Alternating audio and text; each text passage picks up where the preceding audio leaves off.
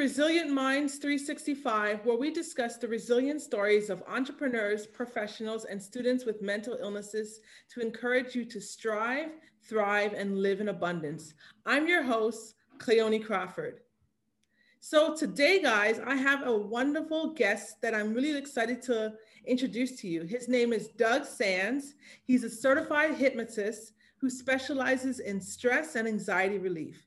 He runs Anywhere Hypnosis, an online hypnosis practice that works with clients all over the world. Doug is also the host of the Making Meaning podcast, a show that interviews adventurous people who have built their ideal lives to learn what struggles they face along the way. So, with that said, I now introduce you all to our new guest, Doug Sands. Thank you so much for having me. Thank you very much, Doug. So let's talk more about your profession as a hypnotist. Um, tell us more about that. When did you get started and what does that entail? I started my journey toward hypnotist very young. I it definitely wasn't um, an end goal that I had in mind. And like no one really starts life, I think, really wanted to be a hypnotist. We've got this very confused idea of what hypnosis is. But um, I started life wanting to be a writer and uh, working with language and learning the patterns behind language and how language makes us feel, I think really set me up for success with hypnosis. But uh, I was struggling with mental health very early on in my life. I developed depression in um, my senior year of high school. And in college, I was searching for, for meaning, for a purpose in my life and I wasn't finding it there. And so I left college and I started bouncing around the US, started doing some seasonal work in adventurous places like Maine and New Hampshire. And it wasn't until I almost froze to death on a hike in, in New Hampshire wow. that I realized I couldn't keep living the way I was, repeating these cycles of mental health and mental illness. And it was then that I uh, started searching for things that I could do with my own mental health. And that's where I discovered meditation. And I discovered Buddhism and I started learning about the spirituality and the science behind meditation and Buddhism and those practices. And that eventually led me to hypnosis. What a lot, a lot of people don't realize is that hypnosis and meditation have very strong links, both with the brainwave patterns, like the science behind it, as well as the actual feeling of it a lot of longtime meditators who experience hypnosis say that it felt like a very deep guided meditation. Mm-hmm. And that's essentially what it is. You are working the same mental muscles. And so when I'm working with someone who comes to me for mental health with hypnosis, it really helps to have that background in meditation, but it's definitely not required because all you need for hypnosis to make that change is the willingness to make that change and the ability to focus because that is really the core of it. You're just focusing on something to the exclusion of all else and you're opening up your mind to make those deep unconscious changes. Amazing, amazing. Okay, so with that said, we are going to just kind of dive right into the mental health story. With that said, so my friend, what is your mental health diagnosis and when were you diagnosed? I was diagnosed with clinical depression in my senior year of high school. I was 16 or 17 at the time. Mm-hmm. And um, my mental health story probably began a little earlier with that. My mother actually had depression and she took her own life when I was very young. And we didn't have the words to talk about that. I mm-hmm. grew up in a very rural part of Wisconsin and mental health was something that if we just ignored it, then it would probably go away. Right. And it, it definitely was not. And when I had that struggle with my own mental health, when I started showing these signs and signals, I had no words to describe what I was feeling. And I didn't even think about it that way. It wasn't until someone that I trusted actually came to me and said, Doug, I don't think you're all right. this isn't like just sadness or something that you're struggling through through this week. You've been feeling this way for a long time, and I think you should probably get some help. And when I told my family about this, I thought that having such a history of it with my own mother, yeah. that they would have been very supportive of it. But it was a major struggle between me and them as my caretakers to get me the help I needed. And that was a very, very pivotal moment because I was not in that place where I had the energy and the strength to fight for myself. Mm-hmm. But I had just enough to fight for what I knew I needed. And so we went to our family doctor, our clinician, and they put me on a very low dose of some some medicine. I forget which one.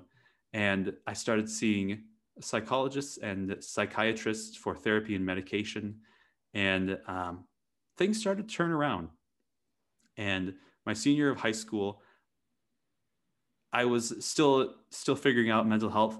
And then I went off to college and um, I wasn't seeing my therapist, but we had kind of resolved most of the issues, I at least got a handle on them, I should say. And I was still on medication.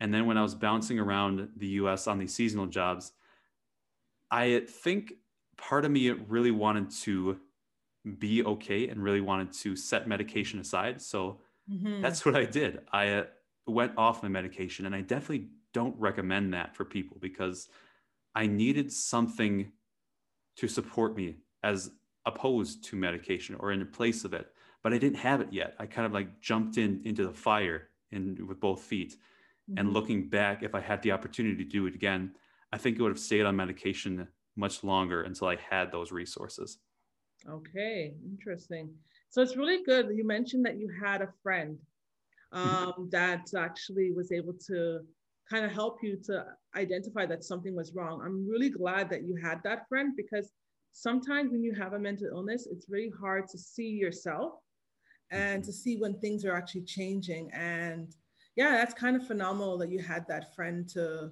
point out to you um, that something wasn't going well. So, with that said, um, I'd like to talk about your mental health story of resilience. How did you bounce forward? Um, I know you, and then, oh, before you get to that, I know you mentioned that you stopped taking medication at one point. Mm-hmm. What was the reason for you stopping taking the medication? Was there something, were you doing better? Um, or, yeah, what was your reasoning yeah. for that? I was doing partially better, let's say it that way. I think my depression and my anxiety were partially environmentally based because once I got out of Wisconsin, and I started doing these adventurous things like climbing mountains and rock climbing and all these things. I felt partially better. Like it was, I wasn't fixed, but I started to wonder if if there were other things that I could do that um, I didn't need to take medication. Right. For me, it was still that stigma of medication as being this crutch or this thing that proved I was broken, which now I understand it's completely not that at all and I wanted to be okay. And my mind in that twisted state thought that as long as I was on these medications, I was not okay. And so it was kind of that pull yourself up by the bootstraps mentality, mm-hmm. saying that if I can put this aside, then I then I will be fine. And putting those aside wasn't really the best idea because I didn't have those support systems but eventually, I did find those in meditation and hypnosis. Cool. So let's talk about meditation and the hypnosis. Mm-hmm. I, I, I, think you mentioned that they're quite closely related. Mm-hmm. Um, maybe you can talk to me about um, your discovery towards hyp, hyp, um, hypnosis and your discovery towards meditation. How that yeah how that came about. of your absolutely. Mm-hmm. I found meditation trying to calm my anxiety, and it definitely does that. Uh, for anyone trying meditation for the first time, there is that initial hump to get over because a lot of us, that's the first time that we really sit down with our own thoughts and just be willing to listen to everything that's happening in our own minds. At times, that can be scary. For me, especially in my mental health struggles, that was terrifying. Um, but I knew that I was going to get the positive results with it. And so I stuck through it. And over time, I became much more adept at sitting with my thoughts without anxiety. And that really taught me how to sit with those thoughts when I wasn't in meditation. And hypnosis came along because I was listening to podcasts about meditation and I heard about the science behind the two of them. And just a brief rundown looking at the brain waves. When we're in solo meditation, our brains are running at higher frequency than they normal, normally are. Mm-hmm. And when we are in a guided meditation, they're actually dropping down the scale, going closer to sleep. And hypnosis is the same way. Same way. We drop down the scale, our brain waves actually slow down, and we enter that creative state. And so that's what I mean when I say hypnosis is kind of like a very deep guided meditation. We're mm-hmm. using proven language patterns to help get people to that deep state where they can make those changes very easily at an unconscious level. Cool, cool. So, what did you have to do when you were at your lowest points? Um, if you can list all the different resources that you had that were helpful to you when you were at your lowest points to help you to overcome your mental health challenges, what were they? Mm. My lowest point, I hadn't discovered meditation hypnosis yet, but I think one of the key things was a, a call list. I had a group of friends that I had contacted beforehand when I was, you know, feeling all right in between these really dark moments. I contacted them and asked them, "Can I call you? You know, if I'm having a really rough moment or a really rough couple of days?" Mm-hmm. And almost unanimously, people were like, "Of course." And so I started gathering this list because when I was in my really dark moments, I didn't want to call anyone. I didn't think anyone wanted to listen to me. And so my brain literally blocked out any mention of people who had thought of or who had mentioned they'd want to help me in those moments. It, by putting it physically on a list and saying, these are people who have agreed to help me in those moments, it kind of obligated me to reach out to them. And it gave me hope knowing that there was always someone there on the other end of the line because I would call down that list and sometimes people would be busy, they couldn't pick up the phone, or sometimes I would get someone and they could only talk for five minutes, but I could continue down that list and find another friend who was willing to talk with me about that. Mm-hmm. Amazing. I'm so glad that you were able to, to have um, a list. How many people were on that list? I would say 10 to 11. That's amazing to find 10 to 11 people that you can actually reach out to because sometimes it's very lonely having a mental health mm. challenge. People don't necessarily want to be around you because of um, the unknown. Like I recently did a show um, yesterday, actually, which I mm-hmm. posted on my podcast about how to support someone with bipolar disorder. And um, one thing that they talked about is to be just be there for them and to listen when um, they are sharing, you know, their feelings. Mm-hmm. And so with these people, what are some of the things that you hoped that they would do for you when they, um, I guess, would listen to you? What are some yeah. things that you would hope for them to to do for you when they're on the phone when you call? Yeah, them? first and foremost, it was what you just said, just being that willing ear to listen and not be alone and that was such a huge thing. Um, we talked about people where we talked about active listening and people who would just listen and be that guiding or not guiding, but even just supporting shoulder that you could lean on in that times. Right. But I also had people on that list who would give me that hard love, who would give me those suggestions that would kind of break me out of my own stuck loops and that I was really um, unable to break out of by myself. Mm-hmm. And they would give me those hard love suggestions like, you know, you need to get out of the house today, or you need to get cleaned up and go to that event that you promised people you were going to.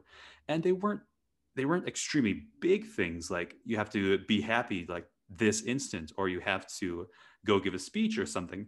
It was simply those small steps and that encouragement, even when I didn't really want to hear it, that encouragement it knocked down those first dominoes. And by showing that yeah i can i can do these small things it gave me the courage and the motivation to continue and do bigger and bigger things and work to pull myself out of those own states.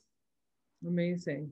It's good that they were able to give you sometimes, sometimes you really need people who can give you that, you know, that push, that extra push just to mm-hmm. kind of get started. But also you do need those other people who just will sit back and listen and just um, help you to be able to, to vent, yeah. to get it all out, you know, to express your feelings. Um, but you know, sometimes it also really helps. It's good to have that balance of mm-hmm. people in your life because sometimes we can't we can't move forward, you know, and we don't we we don't have the strength to do it. But there are other times we just need a little push, you know, just a little pin in our butts uh, just to push us forward. You know what I'm mm-hmm. saying? Yeah. So yeah. So another thing I'd like to ask is um, what are three things that you wish you had available when you were at your lowest point? Mm. The first thing I wish I had the knowledge that I was going to be all right. I don't know, like a picture or a message for my future self. I wish I had something to hold on to saying that one, I was going to be alive, but two, these issues were not going to be nearly as prominent in my life. I wanted that hope from myself that things were not permanent, that things that I was, there was that I was struggling with were not constantly going to plague me for the rest of my life.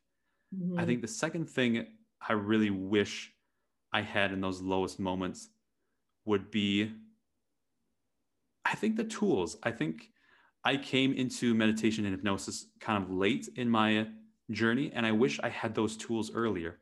That being said, I'm not sure I would have been receptive enough in that state to actually practice those things. But I wish I had tools that I could use because I always thought mental health was something that someone fixed for me. And now I realize that it's something that we fix with others' help. Okay. And if I had that that motivation, or I don't, that's not the right word, if I had that belief that I could fix myself, I think that would have made huge changes in my in my journey. And I think the last thing that I really would have liked is the knowledge that it's okay to not be okay. Yeah. That knowledge that it's all right to not feel all right right now because in in the, the future things are going to change things are going to progress and i would love to have told myself that these things that your mind are doing they're working supposedly for your benefit. It's not your mind working against you. It's using tools that have probably worked in the past, but are no longer applicable. Like they're no longer helping you. The tools that it's using are worse than the problem that it was trying to use it against. And that knowledge that it's okay to not be okay and that your brain is not working against you. That's what I give to myself. Amazing. So I really agree with that point that it's it's okay to not be okay because sometimes we think that we just have to be happy all the mm-hmm. time We just have to have the, the best mood. We have to be positive. But the reality is mental health is a continuum. It goes up and down, it has its waves. And sometimes we're going to be low, sometimes we'll be high, sometimes we'll be just mediocre um, and neutral but it's all okay. It's all okay. And I'm glad that that's one of your points. I think it's a really great point that um, our listeners could actually appreciate because um, sometimes people just, uh, um, they beat up on themselves. Yeah. You know what I mean? And um, we don't need that. so with that said, what words of hope can you give to our listeners? Mm. I would say that our emotions and our mental states are much more malleable and much more changeable than a lot of us realized. And whether we do that, whether we change those thoughts and habits and loops that we get ourselves stuck in, whether we change those with meditation or hypnosis or psychology and medication, or simply by going out and meeting with friends or going for a walk or doing something you really enjoy when you break up those patterns, you are literally making it easier for your brain to break those up later. You are teaching yourself a new habit because along the way, I believe that mental health or mental illness, I should say, becomes this habit, this loop that we perpetuate. And it isn't until we can break up that loop and really give ourselves some space that we start to see those changes. Amazing. So I'd like to go back a little. Um, I wanted to ask you about therapy. During your your period, did you ever um, have therapy? Um, and if you did, what what did you find was helpful about that? I I did. I had cognitive behavioral therapy, okay. and it was it was the first time I realized or I, I learned that our thoughts are not our reality. Yeah. Or I, I should say, our thoughts are not objective, meaning that we create our own reality. And my therapist in one of our very early sessions told me this line that has stuck with me for years. She said that we are meaning making creatures and that we make our own meaning from the objective reality that is around us. And that kind of became the philosophy behind the podcast. You know, I call it the Making Meaning podcast. Right. Because we are not only making our own um, purpose in life, we're not only making that meaning that really gives us joy, but we're also talking about how our brains are making meaning from the events around us. And they are really dissecting it and creating this narrative that um, perhaps can be tinted by our past events. And it's only by seeing things clearly, whether through therapy or through other modalities, that we start to um, realize that things can change. Cool. So let's go into your podcast. So your podcast is um, tell us more about your podcast, um, the type of guests that you've had, um, type of stories that you guys told. I'm just I'm just interested. yeah, I love to interview adventurous people, and by that I define it as people who are in in the driver's seat of their own life. Hmm. Because for so long I was I was this victim of my life. Life was happening to me, and it wasn't something that I created and I shaped. Mm-hmm. And when I was starting out, I believed that there was this huge chasm that I had to cross. Like I saw the people who were living adventurous lives, like hiking and sailing around the world or doing amazing backpacking trips. And I wanted to be like that, but I didn't know how to get there. And it wasn't until I had the courage to ask these people about their own journeys that I realized they've over- overcome so much in their own journey and they're still working on their cell on themselves and their own mental health and with that it gave me the inspiration to take those small daily steps that eventually became this path towards where I am today.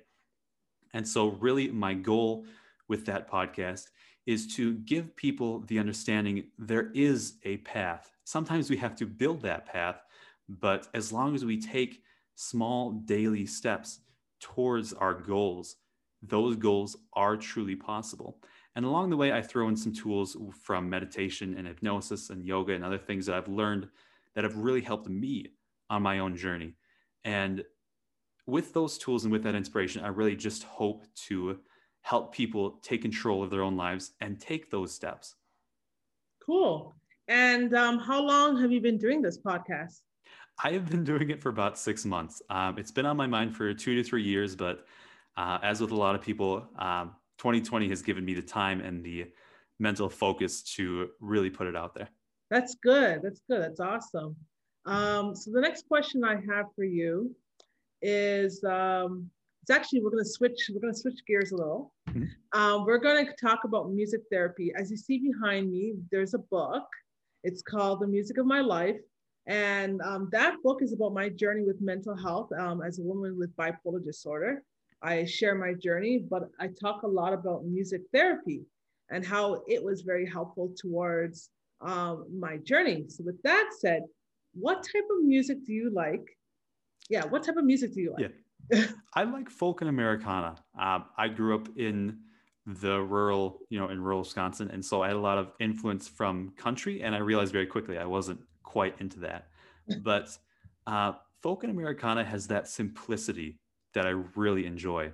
The lyrics are very deep and they're very meaningful, and the instrumentals are very, very eloquent, like surprisingly eloquent. I I grew up uh, taking piano lessons, and so I know a fair amount of um, music theory behind, you know, the the chords and the progressions and everything, and mm-hmm. seeing the the musicality that these banjo players and mandolin players were bringing to these songs, it just blew me away, and I've been hooked ever since. Amazing. Okay, so if you were to think of a song that best describes your journey, mm-hmm. what would it be and why?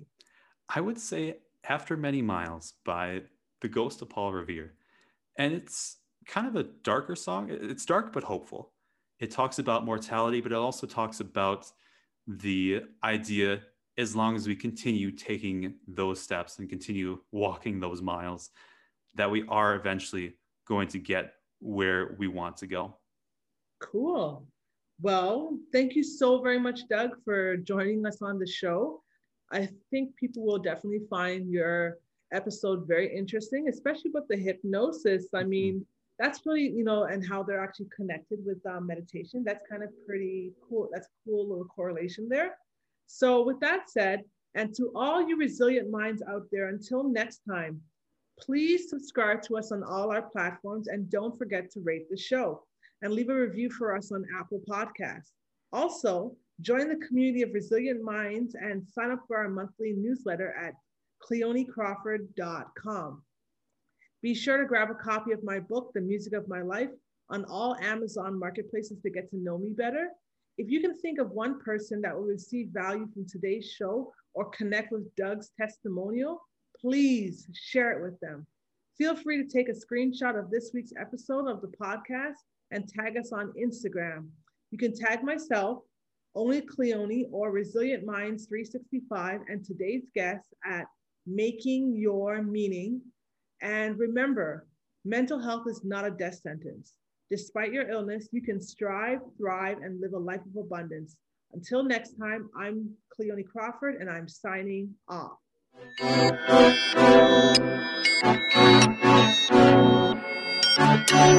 you.